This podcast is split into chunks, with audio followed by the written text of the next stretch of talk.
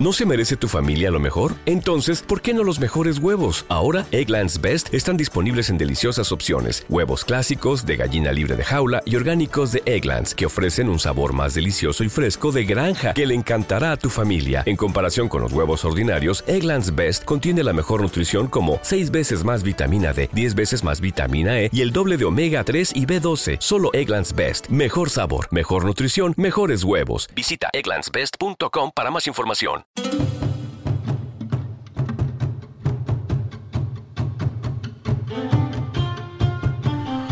Fan Fan Podcast.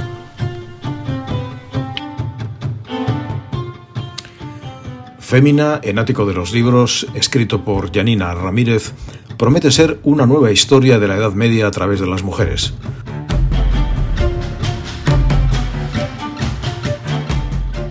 Lo cierto es que es consecuencia de que a la Edad Media se le haya liberado de la losa de oscuridad que pesaba sobre ese tiempo entre historiadores y el mundo cultural.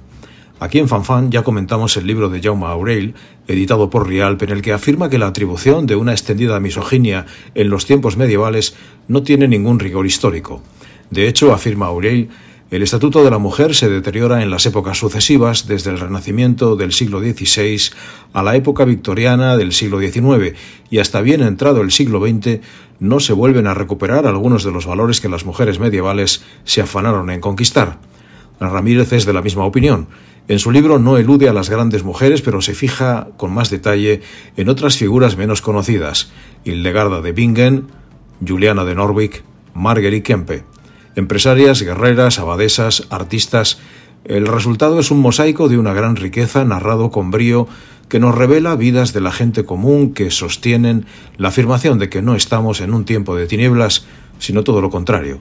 Así que empezamos preguntando a Yanina eh, qué hay de nuevo, qué nos enseña eh, su libro sobre la Edad Media que no supiéramos? Excellent question. um, I've spent my whole life working on this period from the collapse of Rome. He pasado toda mi vida estudiando este periodo que va desde la caída de Roma hasta el Renacimiento, la Edad Media, porque precisamente está de estos dos grandes momentos. También se le, se le denomina la, la, Edad Oscura y se considera que es un tiempo de ignorancia y de superstición, eh, de opresión.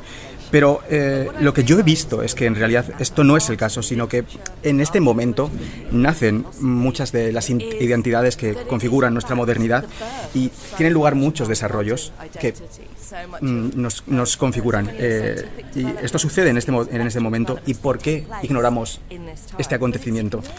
Eh, esa es la pregunta que me hago. Y la respuesta que doy es que a partir de la Reforma y del Renacimiento se instituyeron sistemas de poder manejados fundamentalmente por hombres que tenían la intención eh, de, mantener a cada uno en su lugar para que estos sistemas imperiales funcionaran. Y lo que trato de hacer en mi libro, eh, creo que es muy interesante poder mirar al pasado porque nos eh, da el poder al mirar al pasado de comprender personas que rompieron el molde antiguamente, no solo mujeres, sino otras personas que habían, han sido they have gone and broken the mold in the medieval period, particularly women, but other people who've been excluded from the narrative as well. La segunda cuestión tiene que ver con una idea extendida eh, nos contaron que el capitalismo y la igualdad entre sexos eran productos de la mentalidad protestante y ahora usted dice que no, que es lo contrario. Yeah, it's uh, it was a surprise to me as well. So I was brought up Polish Irish, married to a Spanish man, very Catholic upbringing. sí, para mí también fue fue sorprendente. eh, bueno, yo realmente soy polaca, eh, polaca eh, irlandesa, mi marido es español, digamos que sí que tenía una crianza bastante católica. y también había asumido esta idea de, pensaba que, que, la iglesia, eh, digamos, sí, que, que sustentaba esta idea de una separación radical tanto como de, hombres y, de mujeres. Y esto lo había asumido, pero eh, en realidad lo que descubrí es que esto fue una labor en cierto modo de, marketing de, los pensadores tanto de, la reforma como de la ilustración porque muchas de las eh, conceptos que tenemos de la Edad Media, comunidad eh, brutal, oscura, antigua, oscurantista, provienen de los textos ilustrados, pero cuando volvemos a las, a las fuentes verdaderas del momento, eh, lo que encontramos no es esto.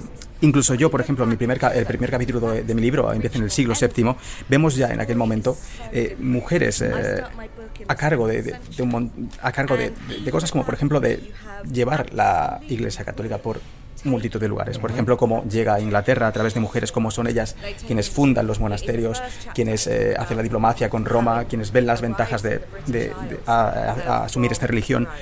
Y bien, Sí. Y más adelante también, por ejemplo, las mujeres también mantuvieron esta capacidad de, acción. Por ejemplo, en el siglo XII están las, las cátaras, pero digamos, eh, no es católico, es, eh, son cátaros. Pero eh, desde una perspectiva disidente continuaron manteniendo esta capacidad de acción y ellas desde una estructura mm, matriarcal, que es la que pretendían este, instituir, en la que las mujeres tuvieran tanto el, la autoridad y el poder religioso. Y sí, tendemos a pensar en general que en las personas del pasado, eh, el, el pasado es un momento previo, eh, una versión primitiva de, primitiva de nosotros, pero en realidad somos nosotros mismos. Entonces lo que encontramos cuando miramos al pasado es a nosotros mismos, gente con, la, con unas preocupaciones eh, análogas y por cada católico beato que encontremos, vamos a encontrar otro católico que a lo mejor está desafiando siempre el poder eh, gente eh, apoyando la, la, diversidad en general, la fluidez de género. Y sí, al final somos nosotros, pero antes no somos nosotros primitivos, sino nosotros antes.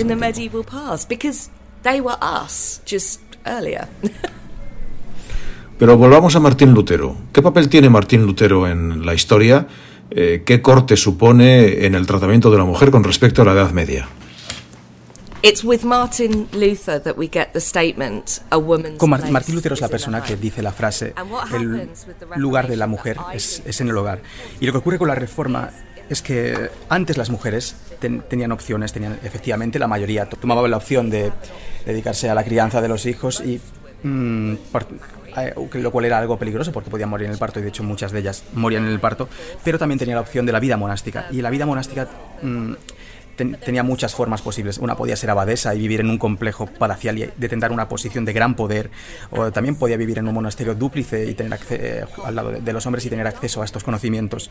Pero también podía ser una anacoreta y estar eh, recluida en su celda y vivir así la vida espiritual. Pero las mujeres tenían tenían opciones y estos conventos eh, que se cierran con la reforma eh, eran lugares eh, seguros para las mujeres eran además lugares de, conocimiento a nivel científico, eran los hospitales de la época a nivel musical, eran lugares en los que las mujeres podían florecer y florecieron.